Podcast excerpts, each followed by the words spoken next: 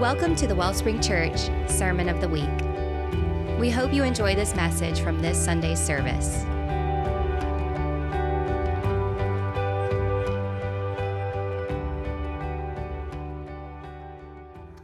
Y'all glad to be in church this morning?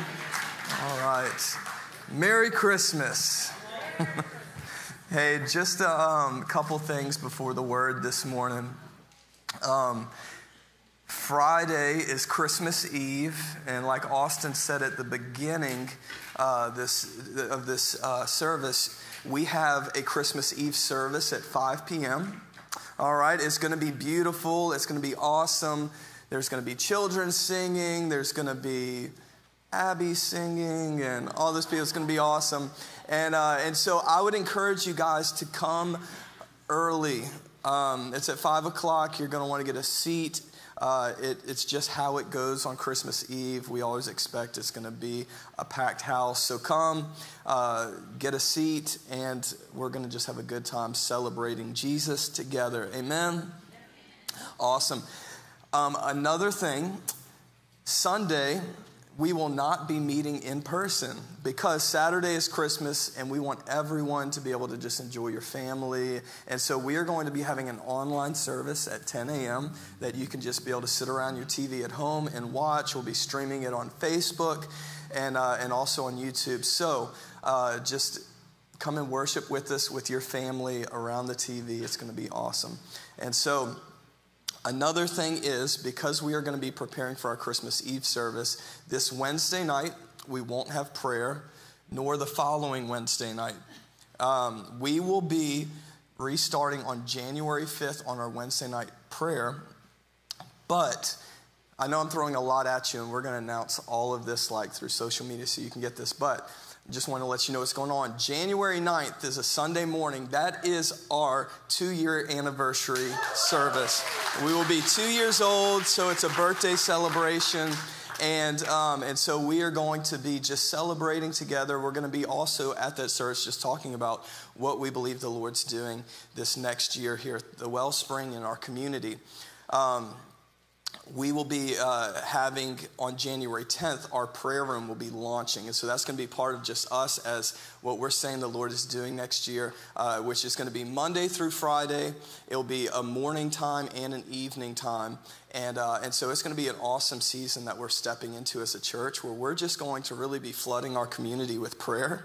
And we're going to be uh, filling this house with praise. And it's going to, uh, I believe, man, what happens whenever God's people really begin to seek Him and begin to say, Lord, what's on your heart? And we align our hearts with His. I believe it changes everything. I believe uh, this region is uh, that, that we have already, I believe, um, just I believe wherever God's people are and there is a praying people, is that we get to see God's plan and His heart manifest in that place. And so that's what we um, we've already been doing that, but we're saying, Lord, you're taking us to a new place, a new level, Amen. And so I'm going to be there's going to be more that we're going to be sharing about that and uh, communicating with you guys. So uh, we love you. And this morning, uh, Pastor Nick is going to be sharing with us, and so he's got a word for you. And so welcome him up and uh, get ready.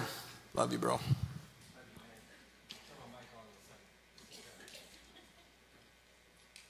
How's everybody doing this morning? Well, I got the big voice on today.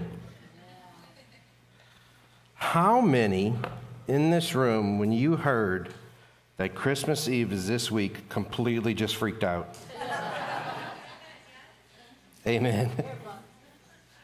Like, I'm not finished shopping, I haven't started. For years before I was in ministry, I worked in, uh, in the jewelry business. All you men who have not bought your wife a gift yet, we love you this time of year. Because you show up, spend a lot of money for something big and shiny. You get out there, get your shopping done. But man, you know, we used to love doing Black Friday. Anybody like the Black Friday shopping? Couple people. The older you get, the more you're like, you know, like there's, there's like a season in life where it's fun, and then you just get old and gripe about it. But I remember I used, to, I used to drop my wife off on Thanksgiving Day at like 4 p.m. and pick her up Friday, 4 p.m. whole 24 hours. Shop till you drop. I think she made it on the news one time. True story.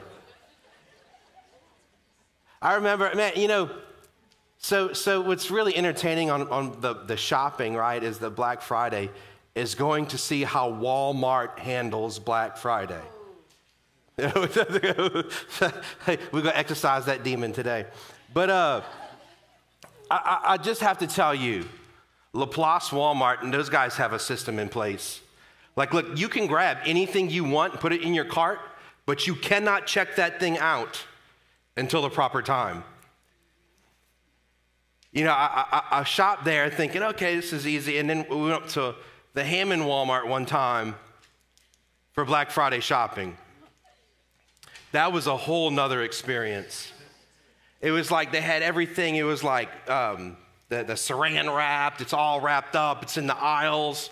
And it's like everybody's counting down, like everybody's just standing at the gifts ready to go, right? And uh, it's about 10 minutes until it's time for them to start opening the presents. And I think a lady zipped her purse, and that's all it took. It was pandemonium. Like, like things start flying. The, the, the employees at Walmart just said, ah, they just got out of the way and let Black Friday shopping happen. You know what my pet peeve though is? It's not the crowds, like the whole Christmas, it's not the crowds. It's not the rude people who hate other people. It's the buggies in the parking lot. I just, it just bothers me when people don't push their buggy back to the cart. I'm, ju- I'm just saying, right? Like, come on. Mr. Louis over there is a great. You know, my first job, I worked at Winn Dixie, and I was the bag boy, and I went and got the buggies. Ever since I was 16 years old, it has been important to me to put the buggies back in the cart or back in the store. Come on. That's integrity right there, right? I, uh, the other day I picked up my daughter from school and it was pouring raining and poor Reagan, she had to stand out in the rain and she was soaking wet. And then we go to Carter's and we have an agreement. If I take her to Carter's, I have to buy her sushi. So she won't complain, but I gotta buy her sushi. So, so I bought her sushi and we, we got it and still drizzling outside, so trying to hurry in, hurry out. And we put all the all the groceries in the car and I turn around and there's my soaking wet daughter pushing the buggy back into the store in the rain. I was like, oh come on. I like I will I will claim every good habit my kids pick up from me. The bad ones, I don't know. I think they get that from the other side of the family. Hey, I want to talk to you today about the idea of going the extra mile. Going the extra mile. Let's pray. Lord, move me out of the way and speak to your people. Lord, let the revelation you've given me, Lord God, be imparted here today. Lord, I ask that you would have your way. Lord God, that you would knock any, any roadblock, Lord God, any stronghold that stands in the way of us going the extra mile for those around us. In Jesus' name we pray. Amen. I want to start off in Matthew 5 today, verse 38. You've heard it said, you heard that it was said, an eye for an eye and a tooth for a tooth. But I say to you, do not resist an evil person, but whoever slaps you on your right cheek, then turn the other to him also. If anyone wants to sue you and take your shirt, let him have your coat also. Whoever forces you to go one mile, go with him two. Give to him who asks of you, and do not turn away from him who wants to borrow from you. You know, I, I believe the Lord is doing something very specific in the church right now. I know that even last week, as, as Pastor John spoke about having a, a critical spirit, I, I, believe that a critical spirit is one of the main contributing factors to us not going the extra mile when serving other people. I, I believe that, that it, it's, it's one of the roadblocks that stops us from being able to express love to other people. I believe that it's, it's one of those things that, that we begin to, to argue out in our own mind of they don't deserve that. They didn't earn that.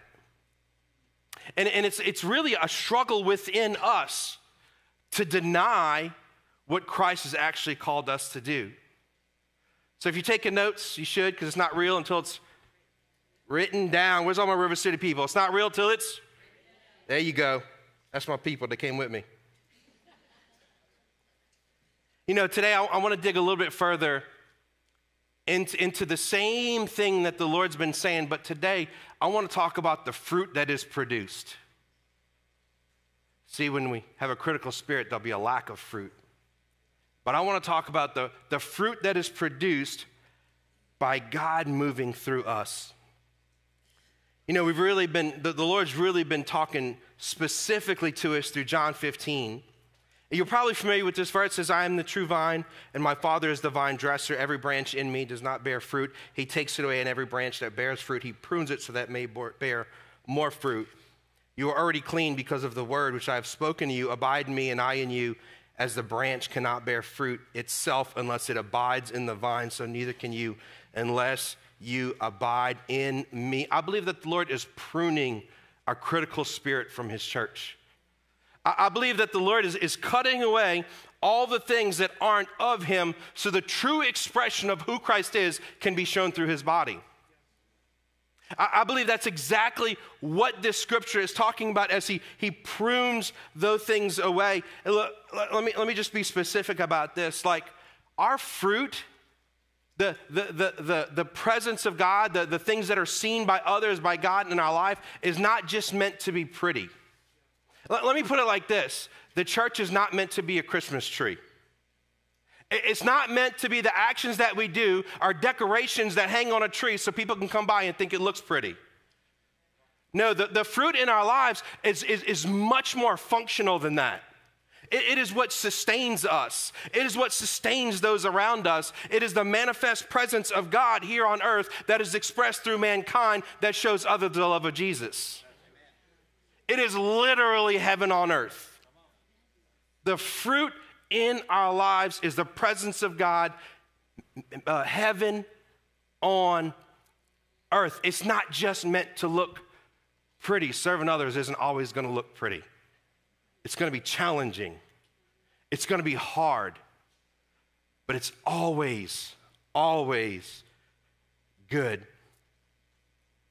You know, it's a major part of what God wants to do us, do through us. That's why there's such an attack on our ability to show love to others like that, because that is one of the greatest expressions of Christ on earth. So the enemy will always try to attack Christ being shown on earth. Back to my scripture in, in Matthew 5 for a moment. But it said in there, it said, when, when someone forces you to go one mile, go two. What he's actually referring to is at this time that, that a Roman soldier could walk up to a Jewish man and tell him that the law, he was required by law to carry the Roman soldier's armor for one mile. But Jesus says, don't just carry it for one mile, carry it for two. See, the law says do this, but grace says do more. You know, we, we can begin to struggle. It's like, okay, I did what I had to do. I, I, I, is, is this enough? Is, is that the heart of Christ? Did, did Christ hang on the cross and say, Are we done yet? Have we gotten there? Have, have, have I done enough yet? No, it was it was a hundred percent. You know, uh, whenever I do marriage counseling with people, I always tell them it's like marriage is not 50 50. For some, at some point, people begin to believe that, and that's why 50% of marriages end in divorce right? Marriage is 100% with no expectations in return. That way they can never let you down. You have to believe in God to sustain you and actually use your spouse to minister back to you. That is, that is what Christ did. He gave 100% of himself with no guarantee that any of us would ever respond to the love that he showed. That is what he's calling us to do. That is what grace does. The law says just do enough. And what happens there is that we find out we didn't just do enough either. But grace says go even further. Grace doesn't let us off the hook, it actually challenges us to be even better than what the law does. Let me, let me, just, uh, let me just say this. Let me preface the rest of the message. At some point, all of us need to recharge from peopling, okay? Like you have peopled enough, you're tired. You know, when resting blessed face begins to sit on you, it is time to go home and take a break and recharge the batteries. But what I would tell you is if you are constantly recharging your batteries and still feeling, feeling on empty, you're probably doing it wrong. That's not what God has for you. That's not how what serving him looks like. That's not what the kingdom of heaven looks like, and that's certainly not what he's called you to do. He's never called you to feel empty. He's called you to be full of his presence, to full of his love, and the overflow of that is that someone else gets blessed by you going the extra mile. I want to jump to the Old Testament and, uh, and talk about a character for just a minute that uh, he's one of my favorite characters. I identify with this man a lot. I actually took one of those biblical disc assessments years ago, and it was like, uh, it said that I would be a lot like Nehemiah, right? So I really, I enjoy the book of Nehemiah, so I wanted to share that with you today. I believe the Lord was speaking to me through it, but we can jump into Nehemiah, the first chapter, starting at verse 1. The words of Nehemiah, the son of Hacaliah. Now it happened in the month of Chislev, in the 20th year, I was in Susa, the capital, and Hanani, one of my brothers, and some men from Judah came. And I asked them concerning the Jews who had escaped and survived the captivity and about Jerusalem. And they said to me, The remnant here in the province who survived the captivity are in great distress and reproach. The wall of Jerusalem is broken down, and the gates are burned with fire. When I heard this, I sat down and wept and mourned for days. I was fasting and praying before the God of heaven. He was, he was burdened by this news. You know, this is really the topic of my message today, but, but I do want you to understand that your ministry will be birthed out of your misery. The, the, the thing that bothers you is the thing that Christ is pointing you to to say that he wants you to be his presence in it. But Nehemiah hears this. He's burdened. He was the cupbearer to the king, which is actually exceptional for a Jewish man to have worked his way up the ranks to be trusted like that, his job. Uh, he, he, was a good friend to the king. It would be ironic that his job would be this, but the, the good friend to the good friend to the king, his job was to, to drink the wine before the king. That way, if it was poisoned, he would die instead of the king. Great friend right there, right? But he had rose, he had rose to these ranks, and he hears from his brothers that the walls have been burned down. The, the security of all of Jerusalem had fallen, right? It was the, the major part of what kept them safe wasn't there anymore. And it was because of their past failures and conflicts that they had no security. I would tell you in our lives, our past failures and conflicts leave us insecure. It, it, leaves us really in a place of not wanting to serve others, right? Because we were burned, because we were hurting from something that happened, or we just don't feel like we can. We feel like we're not good enough to do anything for them. I want you to know that the Lord has something so much better for you than that. You know, insecurities in our lives will lead to a, a critical spirit, like we talked about. It'll, it'll, lead to the, it'll lead to preventing us from showing love to others and having major trust issues. It'll have major, major trust issues. And the reason for it is that it's rooted in pain. It's rooted in an experience that, that we, we didn't like, right? And then we give a, a definition to it. And what begins to happen through that is we don't want to do that anymore. It's actually the definition of a stronghold is that we keep people at arm's length so that no one else can hurt us like what happened previously. we used to, in, in, the jewelry business, we used to have a saying, it was that uh, no act of kindness ever goes unpunished. It was like every single time that, that I had a piece of jewelry and I did more with it than what I was asked to, the customer got upset about something. That, that, that'll actually lead you to not wanting to do it anymore, won't it? You ever got bitten by trying to do something for someone else? It's like, I didn't want to be here. and you're paying the price for it. You know, uh, uh I'll never forget, this is a personal story to me, so just bear with me. Um, so we were foster parents. Like my, my son Dax is actually adopted through foster care for the, for the two years it took us to finish out the adoption. I actually couldn't say his name or, have, or show him on social media. So if I was preaching, I couldn't say his name. The first time we announced that at the, at the mission, it was before we were like video broadcasting everything. So I had his picture up and I just called him Little Man. So Little Man stuck for years with him. But, but in the process, uh, not long after we got Dax, we had two teenage girls. Well, one was 12, but they were right there at teenage girls. Like, when it comes to girls, 12 is teenager. They get, they get those teenager eyes. Y'all know what I'm talking about? The ones that look at you like you are completely an idiot, you know, like you have no clue what you're doing. Because 12 years on earth gives you so much life experience.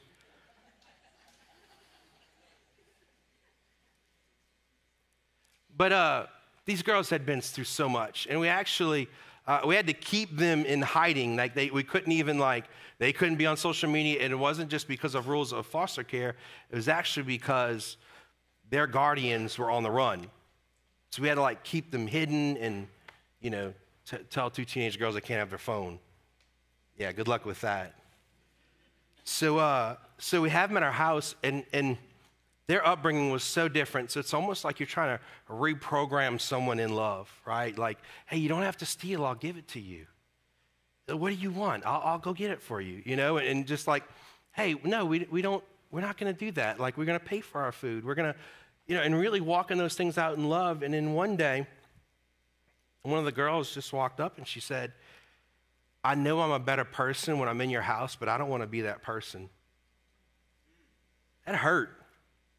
Now, not, not only did that happen, but we, we went to the foster care worker and we are like, look, you have to, you, you got to move them. And they're like, well, we don't have to do anything. I'm like, jerk, you know? And they're like, they're like, well, well, there's two weeks. Like, like, you, like you, you don't have to move them for two weeks. So I was like, whatever, man. So, uh, so there's two weeks. And it was like excruciating, awkward two weeks. And, uh, and we began to let them go hang out with some friends just so they can get out the house. And, you know, we weren't, we weren't all over them all the time. And they actually began to, to talk bad about us to our friends.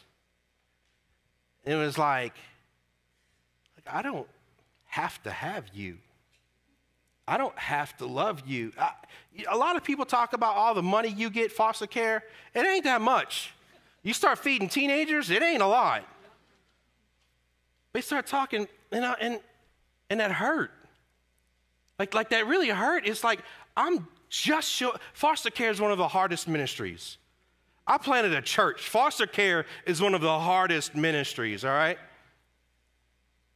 And, and my, my, daughter Emma comes to me and says, Dad, they're, like they're talking bad about us. Like you heard the things that they're saying.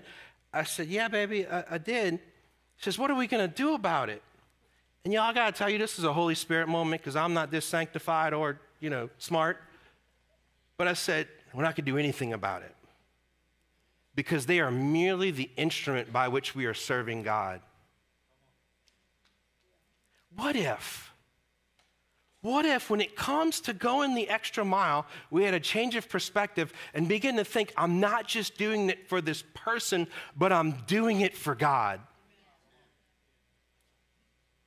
I think that's a very, very different perspective. It's a very, very different way of looking at serving others.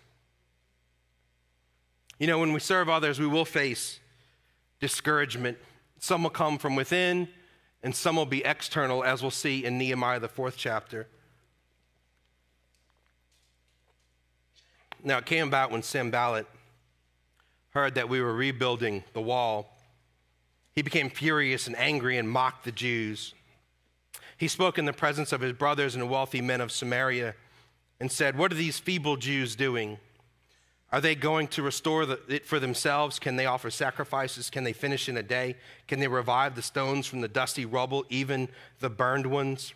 Now Tobiah the Ammonite said to him, even what they are building, if a fox should jump on it, he would break their stone wall down. You ever do something for somebody and have somebody ask, Why are you doing that? And they just don't understand it? My good friend Ian told me a story a while back. He had some coworker who was going through a difficult time, and he would just sit and listen and just show the love. And, and, and other people begin to ask, Why do you listen to that guy? Why, why, why, why do you do that? It's because there's something on the inside that's different. There, there's a love on the inside that has an expression that shows on the outside in the form of fruit of the presence of God that we love other people through.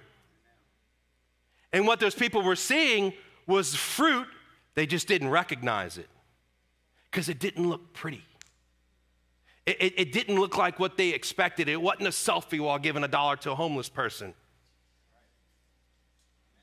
It, it, it, wasn't something that, that, that you stand around and brag about what you've done. No, it was just a moment where he stopped and listened to somebody who was hurting. Sometimes that's the only mile that someone needs from you, is just to listen to what they're going through. You know, there's, there's going to be other people who don't understand why we operate in the love that we do. And, and that's okay, right? But at some point they're going to want that love shown to them. At some point they're going to wonder why, and at some point they're going to need to they're going to need some of that for themselves. Know, honestly, that's why I believe, hey, cancel culture. Hey, they can keep canceling each other as much as they want because at some point, when everybody gets canceled, I believe revival is going to take place because everybody's going to start asking for forgiveness. All right? Look, you look at anybody long enough, they go get canceled. That's just what it is, right? It's just what it is. I, I, don't normally get into Facebook arguments with people. I try to avoid that with everything in me. I, I usually operate out of the idea that uh, if someone says something not worthy of a comment, don't give them one, right? But I had a friend, and look, these are political things. I'm not like, email me, nick at thewellspringchurch.org, and we can talk about it later. But the point, just listen to a point of what I'm saying. And I, have a friend of mine is very different politically than me, which I kind of enjoy reading some of his stuff because I just don't understand. I don't, I don't understand. I don't understand how he thinks that way. I don't understand how he came to that conclusion. It's almost like a case study for me, right? Like, what in your brain causes you to think that? I don't under, and I'm not even trying to make like I don't understand, you know. And he was talking about the Kyle Rittenhouse verdict. I know, just breathe, people. So there begins to be like 50 comments of like debate over gun control and critical race theory, and everybody's like going to war each other on Facebook. And I just went in and said, Can somebody in here just explain to me what critical race theory actually means? I've actually asked this question of a lot of people. If you do know, at nick at thewellspringchurch.org, please help me to understand. But no one else, it shut down the whole post. I actually came back in and apologized to all of them because they quit writing anything. I was like, I guess people just want to argue and call someone else names more than you want to operate in understanding. More than you want to understand why somebody feels that way, you just want to tell them how they're supposed to feel, right? That was a tough one for me because it was like, really? There's like 19 of y'all, and not one of you wants to have a good, like, and I'll start liking my comment. You ain't got to like it, just reply to it. Like, tell me, like, have an understanding. Help me to understand why you think that way.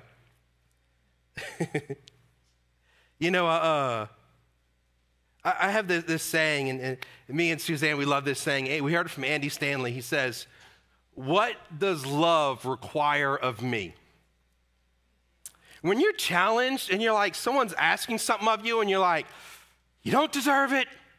You aggravated me all day ask the question what does love require of me? Because love isn't an emotion, it's a decision. Ask any married person. You have to decide every single day that you're going to love somebody. Some days are prettier than others. They got a lot of outward amens, and the ones who didn't amen, I know you're amening on the inside, and we have marriage counseling available for you. Look, you'll have discouragement. You're also going to have to begin to walk in forgiveness of those who hurt you. I'm not, not going to go to the text just for the sake of time, but in the fifth chapter of Nehemiah, uh, Nehemiah begins to call out some of the Jewish men for something called usury. In usury, what happens is, is that all these people, they escape captivity and like none of them have anything. So these men are actually lending them money at a very high interest rate. And Nehemiah walks in and said, that's not right. You, you've seen what these people are going through. You're taking advantage of them right now. It's not right. And actually, all of the men had a change of heart and just gave forgiveness of the loans. Hey, if you're going to serve others, you have to walk in forgiveness. It's a huge part of your sanctification process, which is the process of becoming more like Christ on earth. Forgiveness is such a major indicator of that. But you know, a lot of people, when they begin walking out that process of becoming more like Christ, they begin to ask the question what's my calling? What's my call? What am, what am I supposed to do? Am I supposed to preach? Am I supposed to uh, do videos? Am I supposed to do this, do that? Look, let, let me just make it real simple for you. Your calling is to go the extra mile. The, extra mile, I would tell you that me loving people off this platform has brought more people to Christ than any sermon I've ever preached. It has shown the love of Christ to more people than any stage I've ever stood on and done because Christ, look, operating in your gifting is good, but operating in love is even better. That is what we're called to do is to operate in love. Well, the enemy loves to, he loves to discourage. He also loves to distract. Nehemiah 6, verse 1. Now, when, the report, when it was reported to Sanballat, Tobiah, and Geshem, the Arab, and the rest of the enemies that they had, re, that had rebuilt the wall and that no breach remained in it, although at that time I had not set up the doors and the gates. Then Sanballat and Geshem sent a message to me saying, Come, let us meet together and uh, Shepharim.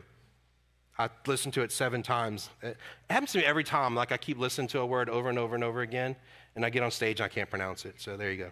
Shepharim, I think is it. In the plain of Ono, in the plain of Ono. But they were planning to harm me. So he said, Oh no, right? I sent messengers to them. I'm doing a great work and I cannot come down. Why should the work stop when I, while I leave it and come down to you. They sent messengers to me four times in this manner, and I answered them in the same way. Then Sanballat sent his servant to me in the same manner, a fifth time with an open letter in his hand. The, the reason why the letter was open, so that, uh, that he wouldn't know who's already seen it. It's like somebody posted on Facebook about you, right? It was, it was a, a public thing to let everyone know and it was just a distraction. And, and look, Pastor Devin preached this message, it had to be like 10 years ago, but it stuck with me so much. Is that when you're doing the work of God, there will be distractions, but you have to have the mindset I'm doing a good work and I will not come down. I will not get distracted by the things that are useless. I know what God has called me to do. I'm walking in what God has called me to do. I'm not sure where this is going to go, but that's okay. But I am not coming down from this wall because the Lord has placed me here and I'm going to do the work I've been called to do. Refuse, refuse distractions. You know, as a pastor, I get a lot of like theological questions. A lot of people are like, I just want something deeper, which normally means they just want to hear about the book of Revelations. And I don't understand what that means. I, re- I really, I don't get it. It's, most of you in there are like, it's exactly what I was thinking. I, I don't, I don't, I don't, uh, maybe I'm just that guy. But if it doesn't excite me to share the gospel, I don't have time for it. I, I just, I don't have time for it. Look, I enjoy, I enjoy science and understand science in the kingdom. Maybe you could care less about string theory and all those things, how the voice of God manifests on earth, and that the Father thinks it, Jesus says it, and the Holy Spirit takes that and manifests in the physical matter. Maybe you don't care about that, but I get excited when I start learning about stuff like that, right? But if it doesn't excite you, leave it alone. Don't waste your time. I, I know I just told the story about talking on Facebook, but don't waste your time. Look, I, I heard this. It's really funny. It says, Don't argue with an idiot because they'll drag you down to their level and beat you with experience. Amen. Nehemiah chapter 8. Then Nehemiah, who is the governor, and Ezra, the priest and scribe, and the Levites who taught the people, said to all the people, This day is holy to the Lord your God. Do not mourn or weep. For all the people were weeping when they heard the words of the law. Then he said to them, Go and eat of the fat, drink of the sweet, and send portions to him who has nothing prepared. For this day is holy to our Lord. Do not be grieved, for the joy of the Lord is your strength. The joy of the Lord is your strength. Somebody received that. The joy of the Lord is your strength. You know, when, I, when I initially read it, I'm like, why'd they start crying? But I began to realize they were crying because they realized that they had come way short of the law, that they weren't doing the things that they were called to do. And they begin to have remorse over their life, remorse over the things that they, they lacked to do. But he said in that moment, he's like, no, don't, don't, don't feel that way. The fact that you're feeling remorse means that, that, that you are actually allowing the Holy Spirit to do a work in you. The joy of the Lord is your strength. Hey, look, conviction's not always fun, but there's a joy of the Lord that can come through that, right? Like, like, like a change of heart, it's like a surgery and can be difficult, but the joy of the Lord is your strength. He says, Don't weep for it, but celebrate this moment. And, and look, conviction had come to this people, and that way we know that God was moving. And he said, let's celebrate the fact that God's moving right now. Let's not just sit here and say, I'm a terrible person, right? I'm just gonna sit in my shame and I'm gonna feel disgusted with the person I've become. No, no, no. The Lord is doing heart surgery in me right now. He's convicting me. The Lord is moving, and we need to celebrate that. Look, that's, that's a very different way of looking at things. That's not the religious way of looking at things, but that's the grace way of looking at things. You know, so, so a, lot of, a lot of times this, this whole struggle on going the extra mile when serving other people, we, we, we, struggle, we struggle with this idea and, and it hurts because we just don't think that, we don't think that anything good can come of it right? Like, like it's not gonna, we, we run through all the scenarios in our head of what it's, how is this gonna end? How is this gonna finish? And I want you to, it's not your job. Your job is just to be obedient to what God called you to do.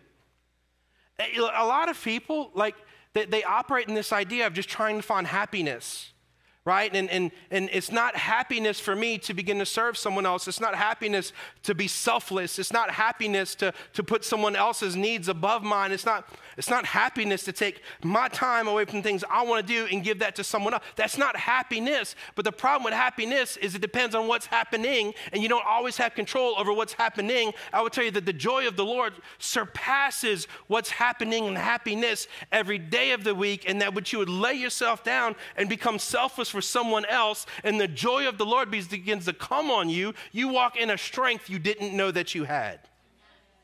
It is the joy of the Lord is your strength. The joy of the Lord is your strength. Happiness is subject to what's happening. You have little control over that. I'd much rather operate in something bigger much rather operate in something so much bigger than that. I want to close with this.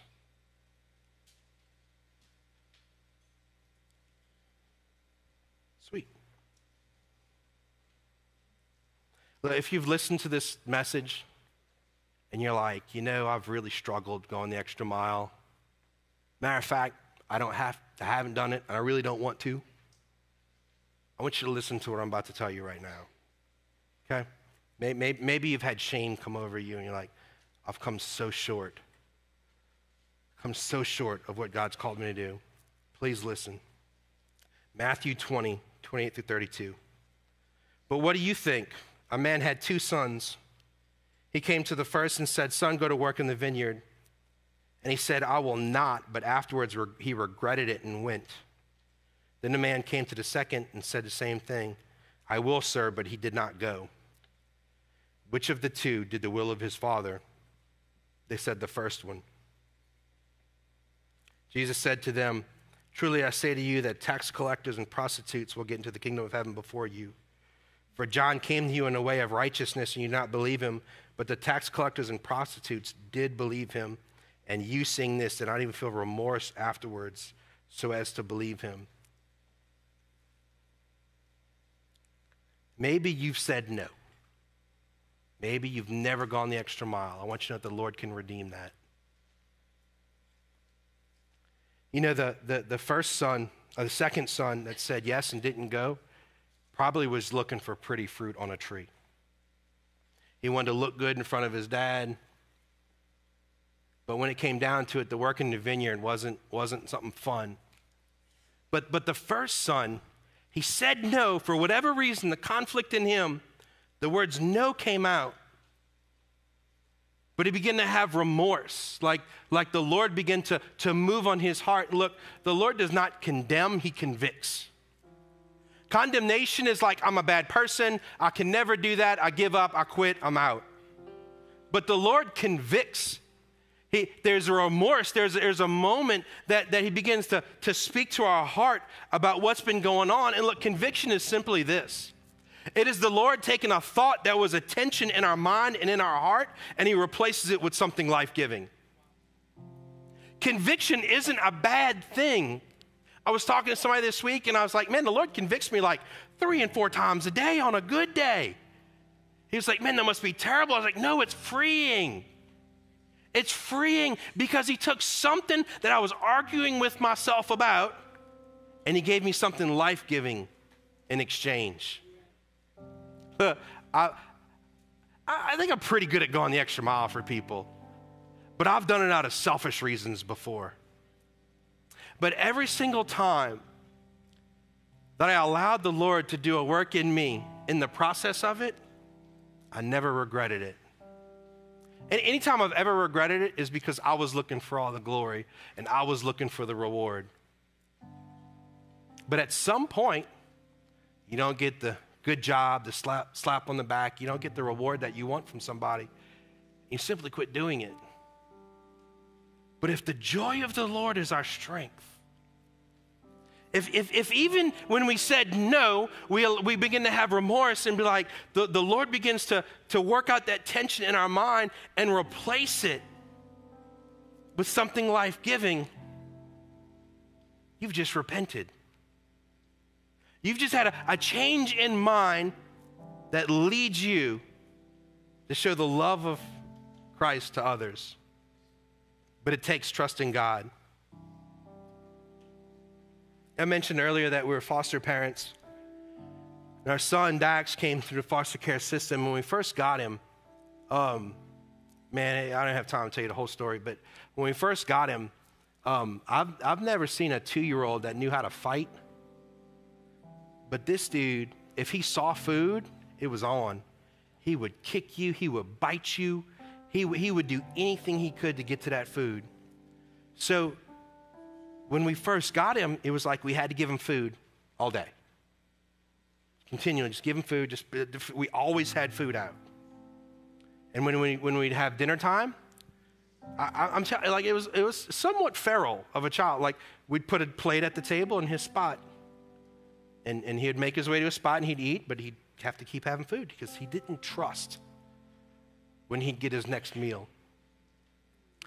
And eventually, what would happen is that he would he began to understand that, that there was always a plate for him, there was always food for him, that his parents always fed him. And he began to grow in trust of us. And now he's a normal eight year old that only wants candy. I can't make that kid eat healthy food. He does like fruits, he'll turn into a grape. But, but, but it, it took walking that out in trust. I would tell you that if you just begin to be selfless and to serve other people, I know there's a tension in here. I know they don't deserve it. But as Christians, if we just gave people what they deserve, we're not very good Christians. Simple as that. But if we, if we would just walk out loving others in that way, a selfless way, and just trust God. I know, I, you probably don't feel like it, but, but just trust Him. You'll begin to receive the joy of the Lord. And you'll be strengthened. And the next time you get an opportunity, you'll be excited about it.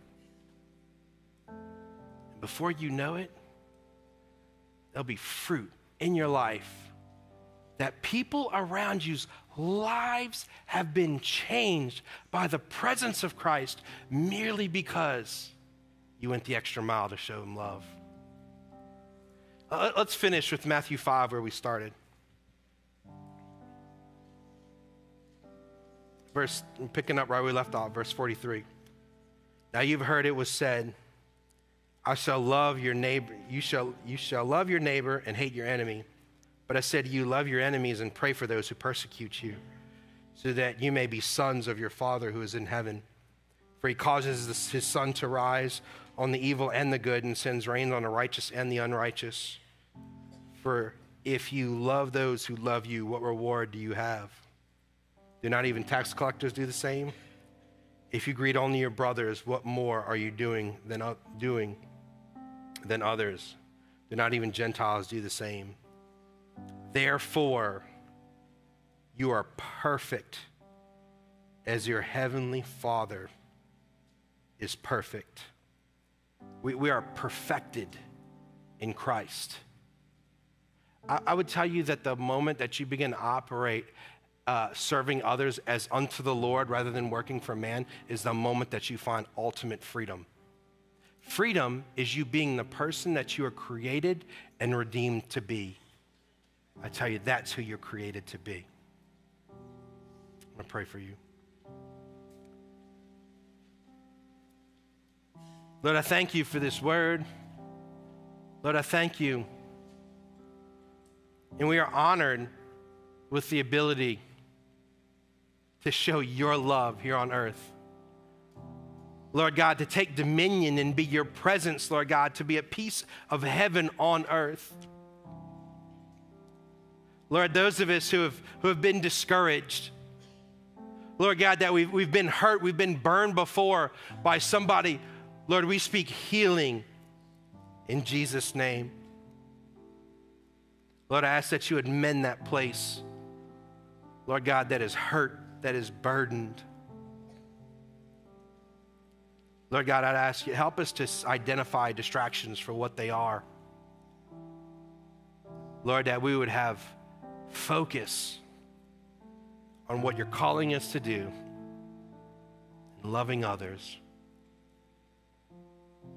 Lord, I, I just feel in this moment that maybe there's, there, there is somebody in this room that's been far from you.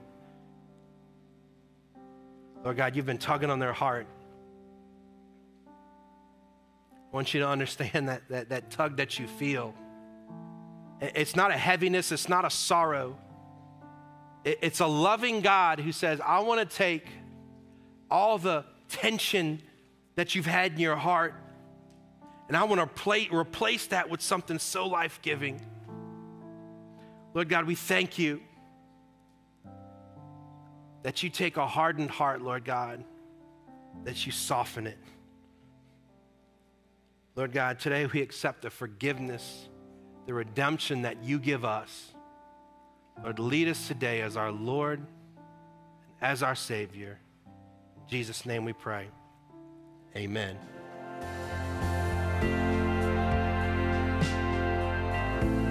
Thank you for tuning in to our Sermon of the Week. For more information, please visit us at thewellspringchurch.org.